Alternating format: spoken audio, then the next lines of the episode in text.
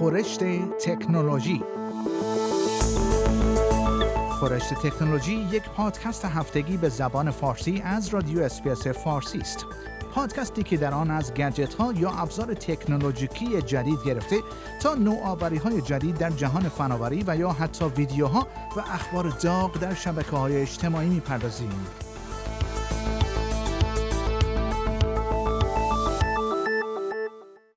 یک آزمایش جدید که با استفاده از دوربین ها و میکروسکوپ ها می تواند تعیین کند یک فرد مبتلا به کووید 19 هست یا نه به زودی در استرالیا مورد استفاده قرار خواهد گرفت.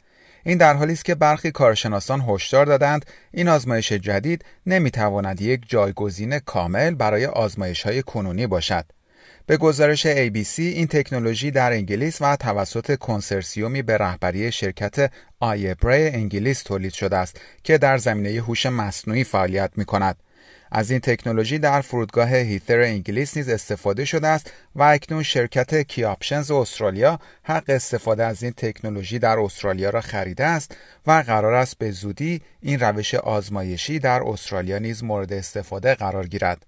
گوین میلتون وایت از شرکت کیاپشنز می‌گوید در این آزمایش جدید نمونه ای از بزاق افراد در یک دستگاه که با هوش مصنوعی کار می کند مورد استفاده قرار می گیرد تا مشخص شود آیا در نمونه بزاق ویروس کووید 19 وجود دارد یا نه. وی می‌گوید این دستگاه مجهز به یک میکروسکوپ هولوگرافیک است که می‌تواند سلول های بزاق را بررسی کند.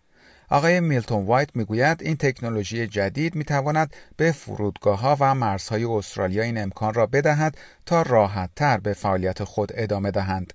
وی می‌گوید تحقیقات انجام شده توسط پژوهشگران دانشگاه بریستول نشان می‌دهد ضریب دقت این آزمایش 99.8 درصد است. اما پروفسور پول گریفین مدیر بخش بیماری های عفونی در بیمارستان میتر نگرانی هایی در این خصوص دارد. و یکی از دانشمندانی است که در دانشگاه کوینزلند روی پروژه ساخت واکسن کووید 19 کار می‌کند. وی می‌گوید آزمایش های رایج کنونی برای کرونا ویروس کمی تهاجمی هستند ولی این برای این است که اطمینان حاصل شود نمونه ها از بخشهایی از گلو و بینی برداشته می شوند که ویروس کووید 19 معمولا در آنها وجود دارد. پروفسور گریفین معتقد است این احتمال وجود دارد که تعداد کمتر ویروس کووید 19 در بزاق باعث شود تا این آزمایش جدید نتواند این بیماری را در برخی از افراد شناسایی کند. آقای میلتون وایت می‌گوید این تکنولوژی در حال حاضر در تعدادی از مؤسسات پزشکی در انگلیس تحت آزمایش است و شرکت کیاپشنز در حال انجام اقدامات لازم برای اخذ مجوزهای لازم از اداره کالاهای درمانی استرالیا است. وی می‌گوید انجام آزمایش به کمک تکنولوژی جدید بسیار ارزانتر از آزمایش های کنونی خواهد بود. آقای میلتون وایت می‌گوید تا ماه نوامبر هزاران دستگاه انجام این آزمایش وارد استرالیا خواهند شد. و خبر بعد همهگیری کرونا ویروس باعث شده است تا آشپزخانه های ابری یا به اصطلاح cloud kitchens به یک الگوی کسب و کار پررونق و کم هزینه در شهرهای مختلف تبدیل شود. انتظار می رود که این آشپزخانه ها که با عنوان آشپزخانه های تاریک یا dark kitchen یا آشپزخانه های مجازی نیز شناخته می شوند پس از پایان همهگیری کووید 19 همچنان یک مدل تجاری پرطرفدار باقی بمانند. یک زوج به نام میمی و لاین یکی از این آشپزخانه ها را در جنوب شهر پرت اداره می کنند. این آشپزخانه مانند رستوران های عادی نیست و در آن جایی برای نشستن مشتریان و صرف غذا وجود ندارد چرا که این آشپزخانه فقط با پیک غذاهای خود را به مشتریانش تحویل می دهد. این آشپزخانه در یک نقطه صنعتی این شهر واقع شده است و هیچ تابلویی برای معرفی خود ندارد. چرا که قرار نیست هیچ مشتری برای صرف غذا وارد این آشپزخانه شود. این الگوی کم هزینه و زود بازده کسب و کار در شهرهای مختلف استرالیا به سرعت در حال محبوبیت پیدا کردن است مخصوصا در فضایی که همهگیری کووید 19 ایجاد کرده است. رستوران ها و آشپزخانه هایی که به این شکل کار می‌کنند غذاهای خود را از طریق اپهایی مانند اوبر ایتس، دلیورو و منیو لاگ به مشتریان خود تحویل می‌دهند.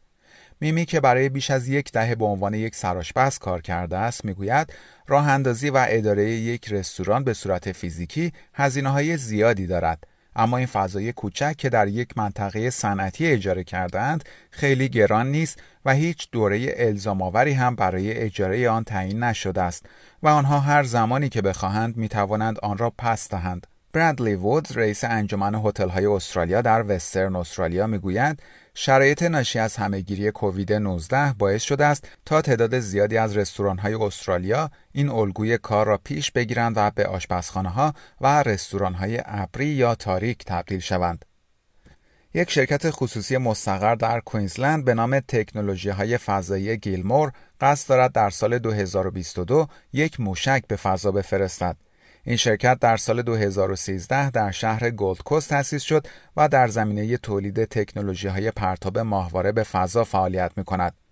ادم گیلمور رئیس و یکی از بنیانگذاران این شرکت در گفتگو با Business Insider گفت وی قبل از اینکه علاقمند به فعالیت در زمینه تکنولوژی های فضایی شود برای مدت 20 سال به عنوان یک بانکدار فعالیت می کرده است. وی گفت یکی از چیزهایی که بسیاری از بانکدارها انجام می دهند این است که به دنبال این هستند که ببینند چه بخشهایی در حال ظهور و چه بخشهایی در حال رکود هستند. آقای گیلمور می‌گوید تکنولوژی های پرتاب ماهواره در آینده اهمیت زیادی خواهند داشت چون یکی از بخش های اصلی صنایع فضایی خواهند بود. شرکت آقای گیلمور موشکهایی را تولید می کند که خیلی بزرگ نیستند ولی می توانند ماهواره هایی که تقریبا به اندازه یک یخچال هستند را به فضا پرتاب کنند. آقای گیلمور می‌گوید تمام ماهواره هایی که تا کنون در استرالیا به فضا پرتاب شدند ماهواره های خیلی کوچک بودند و بسیاری از آنها اندازه برابر با یک جعبه کفش داشتند و همین امر باعث می شود که قابلیت های محدودی داشته باشند. وی می‌گوید ماهواره‌ای که شرکت وی در سال 2022 به فضا پرتاب خواهد کرد بزرگتر خواهد بود و همین امر باعث می شود تا قابلیت های بیشتری داشته باشد. شرکت آمازون اعلام کرده از فروش دانه ها و بذرهایی که توسط فروشندگان مستقر در خارج از آمریکا عرضه می شوند را در این کشور ممنوع خواهد کرد. به گزارش گاردین این تصمیم در پی این صورت گرفته که برخی از مردم آمریکا بسته های مرموزی که حاوی دانه هایی بودند را دریافت کرده بودند بدون اینکه چنین چیزی سفارش داده باشند. این اتفاق در استرالیا و چندین کشور دیگر نیز رخ داده بود. طبق گزارش ها این دانه ها از برخی از کشورهای آسیایی از جمله چین به آمریکا و استرالیا ارسال شده بوده است. وزارت کشاورزی آمریکا از مردم خواسته است تا از کاشتن این دانه های ناشناخته خودداری کنند چرا که ممکن است این اقدام به گونه های گیاهی بومی لطمه بزند. آمازون در بیانیه اعلام کرده است فقط به فروشندگانی اجازه فروش دانه به مشتریان آمریکایی را خواهد داد که در آمریکا مستقر باشند. در پایان برنامه خورشت تکنولوژی این هفته از شما دعوت می کنم برای تماشای برخی از ویدیوهای جالب در زمینه تکنولوژی به صفحه اینترنتی برنامه فارسی رادیو اسپیس به آدرس sbs.com.au مراجعه کنید. شما همچنین می توانید پادکست های خورش تکنولوژی را دانلود کنید و در هر زمانی که خواستید آنها را بشنوید.